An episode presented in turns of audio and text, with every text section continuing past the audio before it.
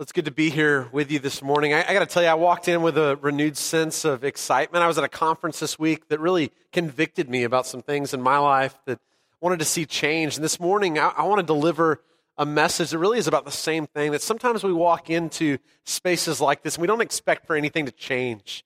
We don't have any expectation of God showing up. And I want to invite us this morning to anticipate what God may do, what God may call us to. We've been in a series called Worship Wars. This is the last message. And I really want to call us to a point of decision this morning. And maybe this is one of those things that you've never made a personal commitment to. You realize that, you know, I've kind of been going to church, but I've never really committed to Jesus as Lord. This may be the morning where God would call you in a unique way. And maybe many more of us that have made decisions and yet have kind of fallen away from that, have found other things that have really enticed us away from a full commitment to Jesus.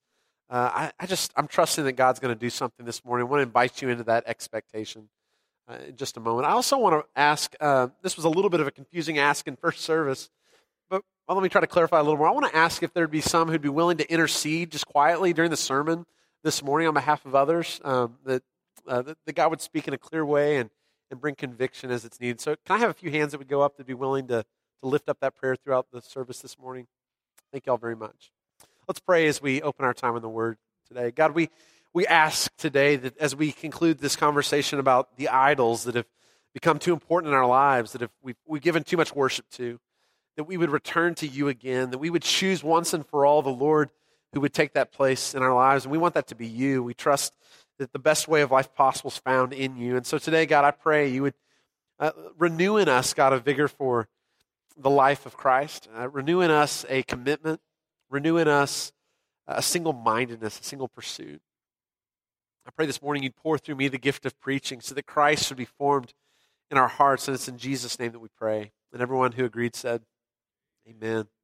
I want to read from Exodus chapter 20, verse 3, which is really what launched this whole series about idols. It's pretty simple. There's not any way to really confuse or misunderstand what God calls us to. This is the first of the Ten Commandments. It says, you shall have no other gods before me. Now, that's as clear as it gets, but it's amazing how often our worship, we're in wars for our worship, and there are other things that compete for the place that only God should have in our lives. The question is not if we will worship. The question is what or whom will we worship? And that can be God. It can be other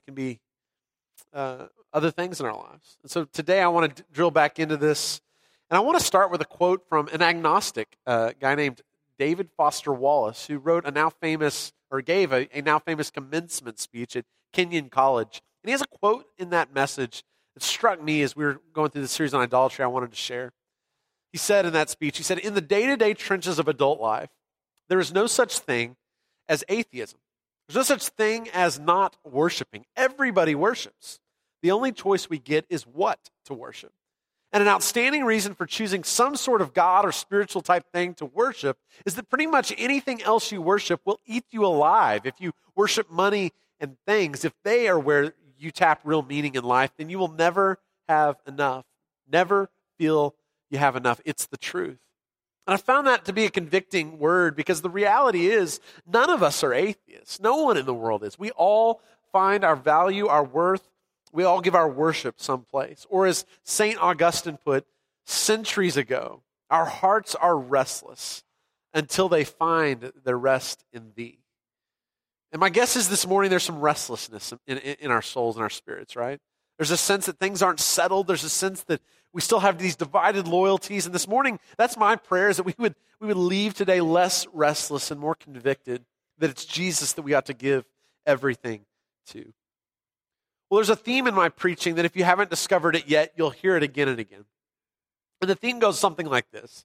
In our culture, I hear the message over and over again in subtle and obvious ways that the Bible is a document that's really regressive and behind the times, that God really didn't know what he was talking about when it comes to 21st century culture. And I got to tell you, I reject that completely. I believe this book and the God behind who inspires the words of this book still today is actually the most revolutionary force on earth and is always pulling us forward into his future, which is ahead of anywhere culture is. In fact, it's the gospel that calls us to faithfulness in the culture in ways the culture can't even call out.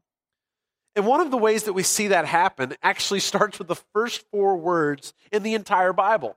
Most of us have at least made an attempt at reading through the Bible, or at least the book of Genesis, and we've at least gotten through these four words, right? What is it? It's in the beginning, God. And that's one of those places in Scripture that is this revolutionary leap forward, because every other religion in the ancient Near East, in the time where the Bible's being composed, doesn't believe that phrase. They would add an S on the end of that fourth word. In the beginning, gods. Because these were polytheistic religions that believed you really cover your bases by adding as many gods as you possibly can. And so you cover all your bases. You got the sun god, you got the fertility god, you've got the rain gods for your crops, you've got the Nile god in Egypt. Babylon would see it this way. No one tried to say, you've got to choose. No, that wasn't the choice at all. The choice was all the different gods that are out there. But in steps this new word, this new revelation through Scripture that says, no, in the beginning, God. It's Yahweh who actually creates all of this by name. And Egypt never forced you to choose between the gods. Babylon never forced that decision. Rome never forced that decision. Each of these cultures was polytheistic, but there's something about the Judeo-Christian faith that said, no, it's found in one God. There's a choice you have to make about where your loyalties lie, because our story demands a choice. In fact, the first commandment out of the 10 says that, right? You shall have no other gods before me. So if you're a Christian, or if you're thinking of becoming one, what you're signing up for when you do that is you're making a decision to give your loyalty to one place rather than to all places.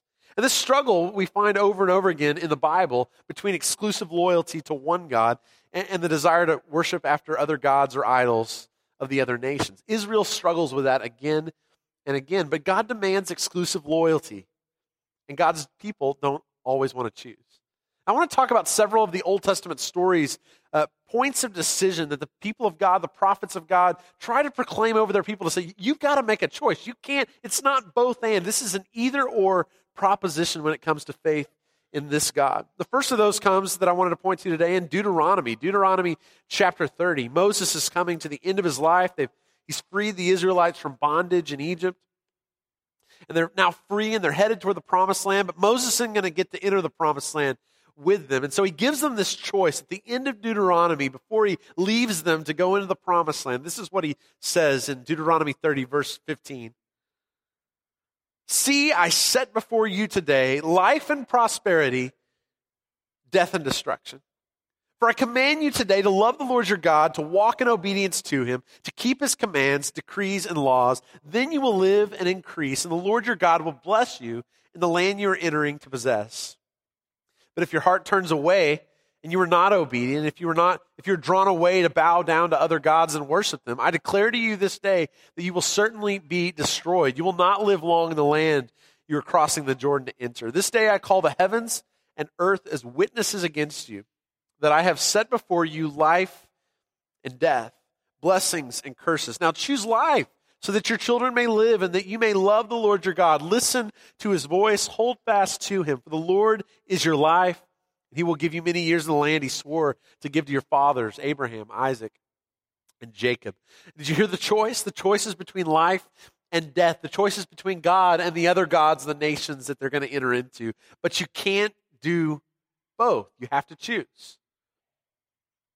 Well, after they enter into the Promised Land, they've made their choice, but all of a sudden, there's more options that open up. And so Moses' successor, Joshua, says a real similar thing at the end of the book of Joshua. At the end of his life, he gives this choice again to Israel. This is Joshua chapter 24, verses 14 and 15. Some of you may have this verse actually on your homes in certain places. It's become an important verse about choice. Now fear the Lord and serve him with all faithfulness. Throw away the gods your ancestors worshiped beyond the Euphrates River and in Egypt, and serve the Lord. But if serving the Lord seems undesirable to you, then choose for yourselves this day whom you will serve, whether the gods of your ancestors served beyond the Euphrates, or the gods of the Amorites in whose land you are living. But as for me and my household, we will serve the Lord. Again, there's another choice, right? The God of the Amorites, gods beyond the river from the past, or this God Yahweh that we choose to serve. And Joshua says, for me and my house, this is who we're choosing. There's a choice to be made. You can't choose both. Well, the story goes on, and There's another prophet later on in the story called Elijah, and Elijah has this scene. It's a great story. Most of our VBSs over the years get to this story at some point. It's contest between the prophets of Baal and Asherah and God, and they're up on Mount Carmel. I want to read a little bit of that story about the choice that Elijah tries to make clear. This is 1 Kings chapter 18, beginning in verse 16. So Obadiah went to meet Ahab, who's the king, and told him, and Ahab went to meet Elijah. When he saw Elijah, he said to him, "Is that you, you troubler of Israel?" "I have not made trouble for Israel," Elijah replied, "but you and your father's family have. You've abandoned the Lord's commands and have followed the Baals. Now summon the people from all over Israel to meet me on Mount Carmel, and bring the 450 prophets of Baal and the 400 prophets of Asherah who eat at Jezebel's table." So Ahab sent word throughout all Israel and assembled the prophets on Mount Carmel. Elijah went before the people and said, "How long will you waver between two opinions? If the Lord is God, then follow him. But if Baal is God, follow him." But the people said nothing. Again, there's this choice, right? You've got Baal on one side and you've got Yahweh on the other, and he gives this choice to the people. And what's the response of the people? Nothing. And I wonder how many of us this morning are really in that place. We're given this choice, but the truth is, I'm not sure. It really would be nice to have a plan B. It really would be nice to hedge bets. It really would be nice to have both of these gods, but that's not the choice that Scripture gives. Jesus does a similar thing in the book of Matthew in the Sermon on the Mount when he preaches that message. I've shared this before in the idle sermon about wealth that I did a few weeks ago, but Jesus clarifies very clearly about masters and the choice that's there. You cannot serve two masters. It's Matthew 6:24. You cannot serve two masters. No one can. Either you will hate the one and love the other, or you'll be devoted to the one and despise the other. You cannot serve both God and money. You hear the choice? You can serve money or you can serve God. You can't choose both. You have to choose one. And some of us are still trying to ignore this obvious choice that's been given to us. We want to try to hold on to both things. Maybe some of you feel like, yeah, well, I'm wavering between opinions. I'm not sure where to make a decision. If you want to serve two different gods, you understand this.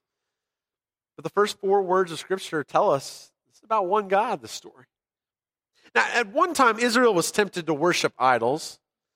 And I've never personally been tempted to worship a statue or an idol. We've talked in this series about how idols have evolved, but I want to remind us about really the foolishness of worshiping idols, and maybe then ask the question, how does this apply in 21st century culture that may look a little different? But listen to this description, Isaiah 44, about what idolatry really is, the foolishness of it. It's Isaiah 44, beginning in verse 9. "All who make idols are nothing. The things they treasure are worthless. Those who would speak up for them are blind. They're ignorant to their own shame. Who shapes a god and casts an idol which can profit nothing? People who do that will be put to shame. Such craftsmen are only human beings. Let them all come together and take their stand, and they will be brought down to terror and shame. The blacksmith takes a tool, works with it in the coals. He shapes an idol with hammers. He forges it with the might of his arm. He gets hungry and loses his strength. He drinks no water and grows faint. The carpenter measures with a line and makes an outline with a marker. He roughs it out with chisels and marks it with compasses. He shapes it in human form in all its glory, that it may dwell in a shrine. He cuts down cedars, or perhaps took a cypress or oak. He let it grow among the trees of the forest, or planted a pine, and the rain made it grow. It is used as fuel for burning. Some of it he takes and warms himself. He kindles a fire and bakes bread. But he also fashions a god and worships it. He makes an idol and bows down to it. Half of the wood he burns in the fire. Over it, he prepares a meal. He roasts his meat, eats his fill. He also warms himself and says, I'm warm. I see the fire. From the rest, he makes a god, his idol. He bows down to it and worships it. He prays to it and says, save me, you are my God. They know nothing. They understand nothing. Their eyes are plastered over so they cannot see. Their minds closed, they cannot understand. No one stops to think. No one has the knowledge or understanding to say half of it is used for fuel. I even baked bread over its coals. I roasted meat and I ate. Shall I make a detestable thing from what's left? Shall I bow down to a block of wood? Such a person feeds on ashes. A deluded heart misleads him. He cannot save himself or say, is this not the right thing in my right hand a lie? Remember these things, Jacob. For you, Israel, are my servant. I've made you. You're my servant, Israel. I will not forget you. That's ridiculous to think that we would worship a statue, right? I mean, something that we've created with our own hands, we would bow down to.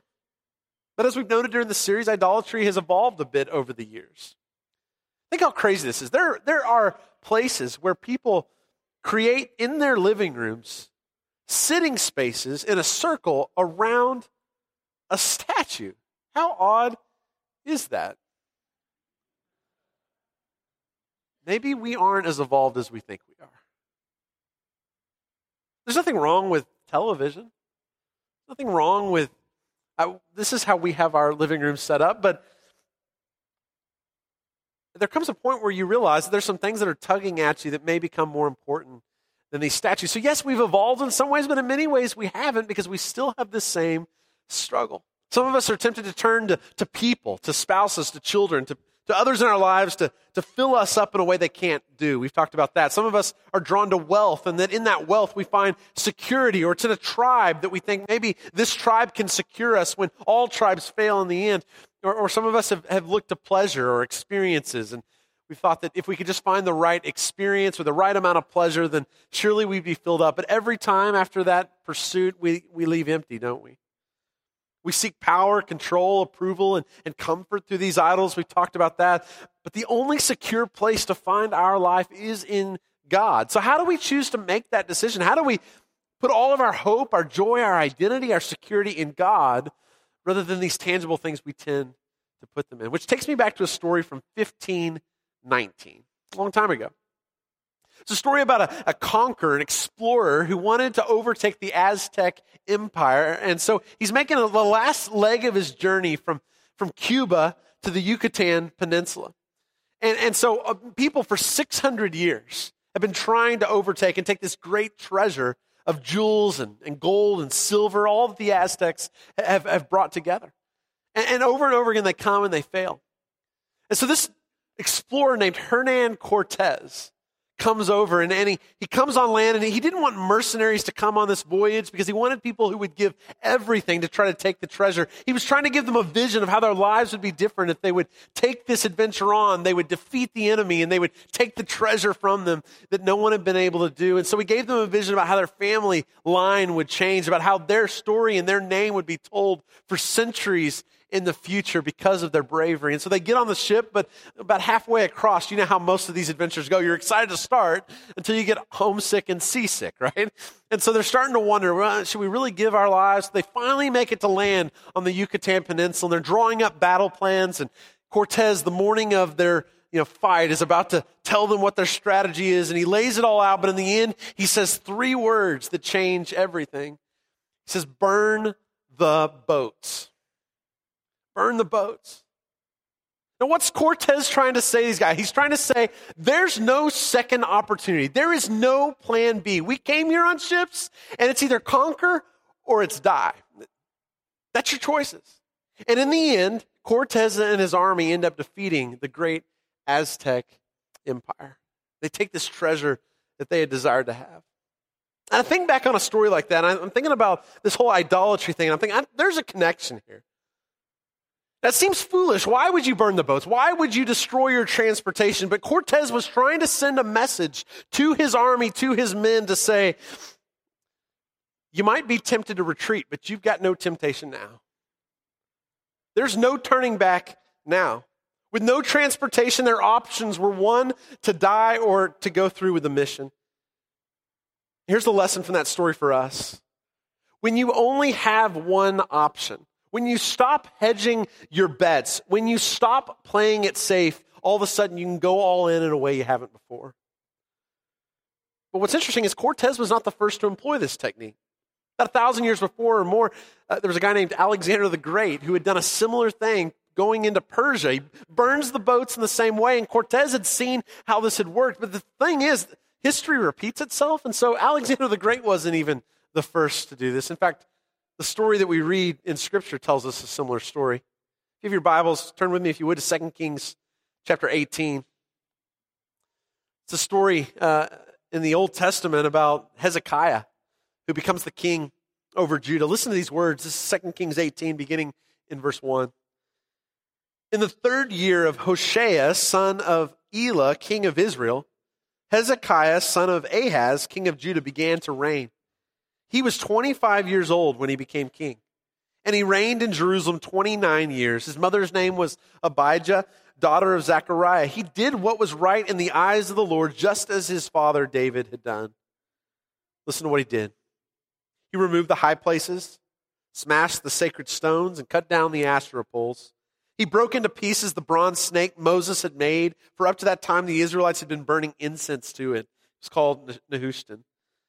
Hezekiah trusted in the Lord, the God of Israel. There was no one like him among all the kings of Judah, either before him or after him. There's Asherah poles in Jerusalem. People are worshiping other gods in the city of his ancestor David, the great king. So what does Hezekiah do? He says, we're burning the boats. We're cutting down the Asherah poles. We're breaking down all these things. We're getting rid of them. You're not going to have a choice, because when we worship Yahweh, there's no plan B. There's no second option. When you choose this, the first commandment is there are no other gods before me. And Hezekiah ensures that's what happens. You have to choose. Well, a few chapters later, it's funny how the story repeats itself, right? Because the Asherah poles are back up.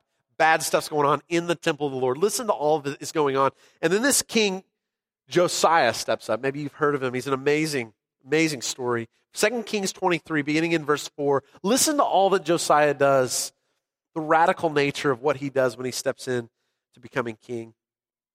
The king ordered Hilkiah, the high priest, the priests next in rank, and the doorkeepers to remove from the temple of the Lord all the articles made for Baal and Asherah and all the starry hosts. He burned them. He burned them outside Jerusalem in the fields of the Kidron Valley and took the ashes to Bethel. He did away with the idolatrous priests appointed by the king of Judah to burn incense on the high places of the towns of Judah and on those around Jerusalem, those who burn incense to Baal, to the sun and moon, to the constellations, and to all the starry hosts.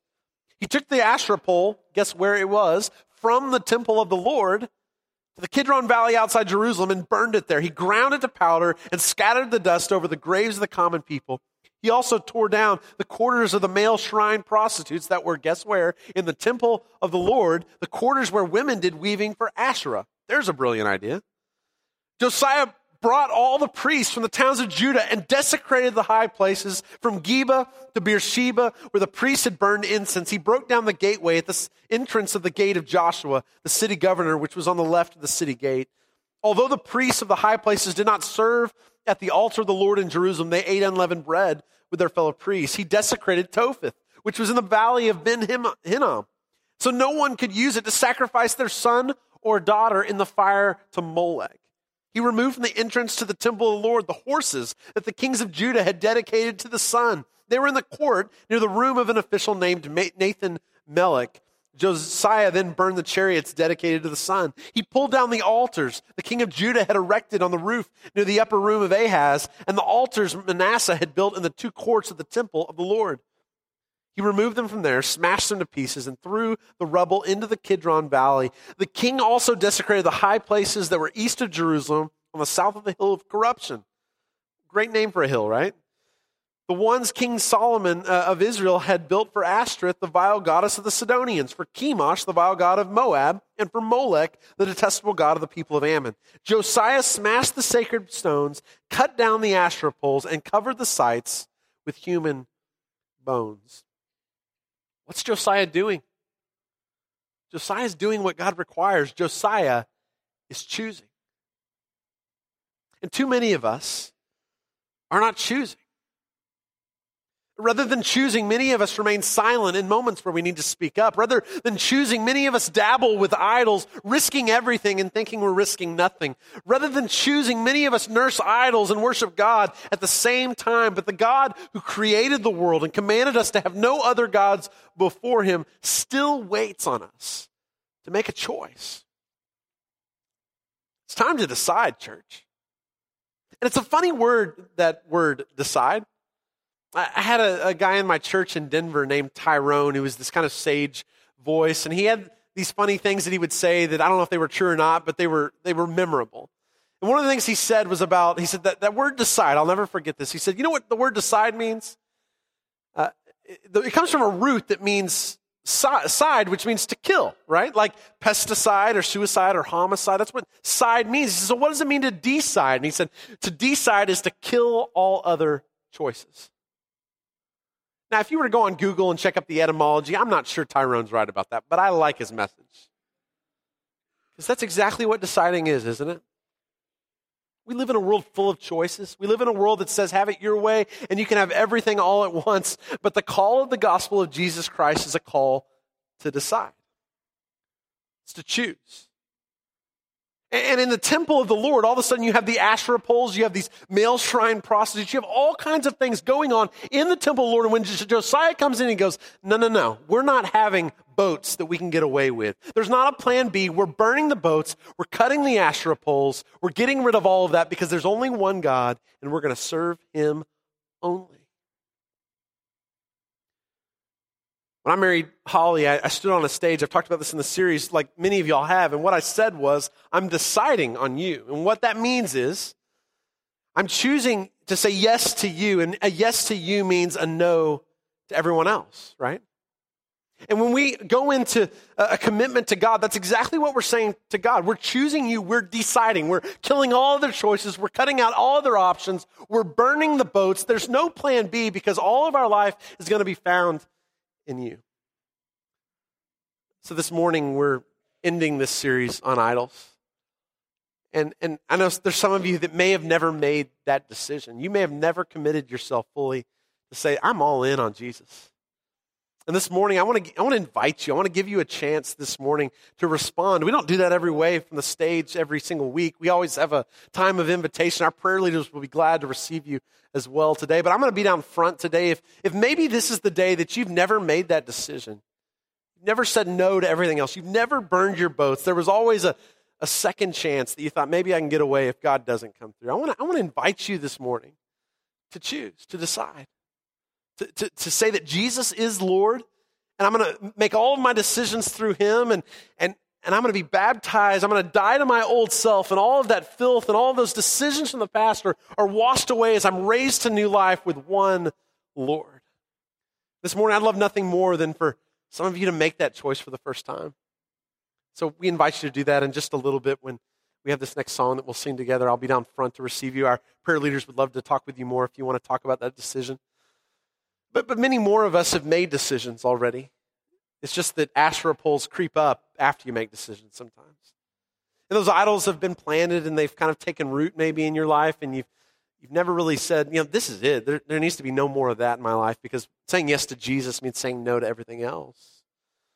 And so maybe it is something you want to, again, rededicate. You want to recommit. You want to choose again to say, it's really God that I'm all in with, and I'm not trusting in these other things. And so we'd love to pray with you about that decision, or just you just sing that, say that to God in your own prayer of recommitment today. Choose. But there's something about stepping forward and making a commitment. And so we'd love to receive you in this next song, if that's a commitment you want to make. Our prayer leaders are here every Sunday praying throughout the service, praying that you'd come and you'd share whatever it would be. They'd love to lift that prayer up with you, to know what it is that's going on. And so during this next song, this is a time of invitation.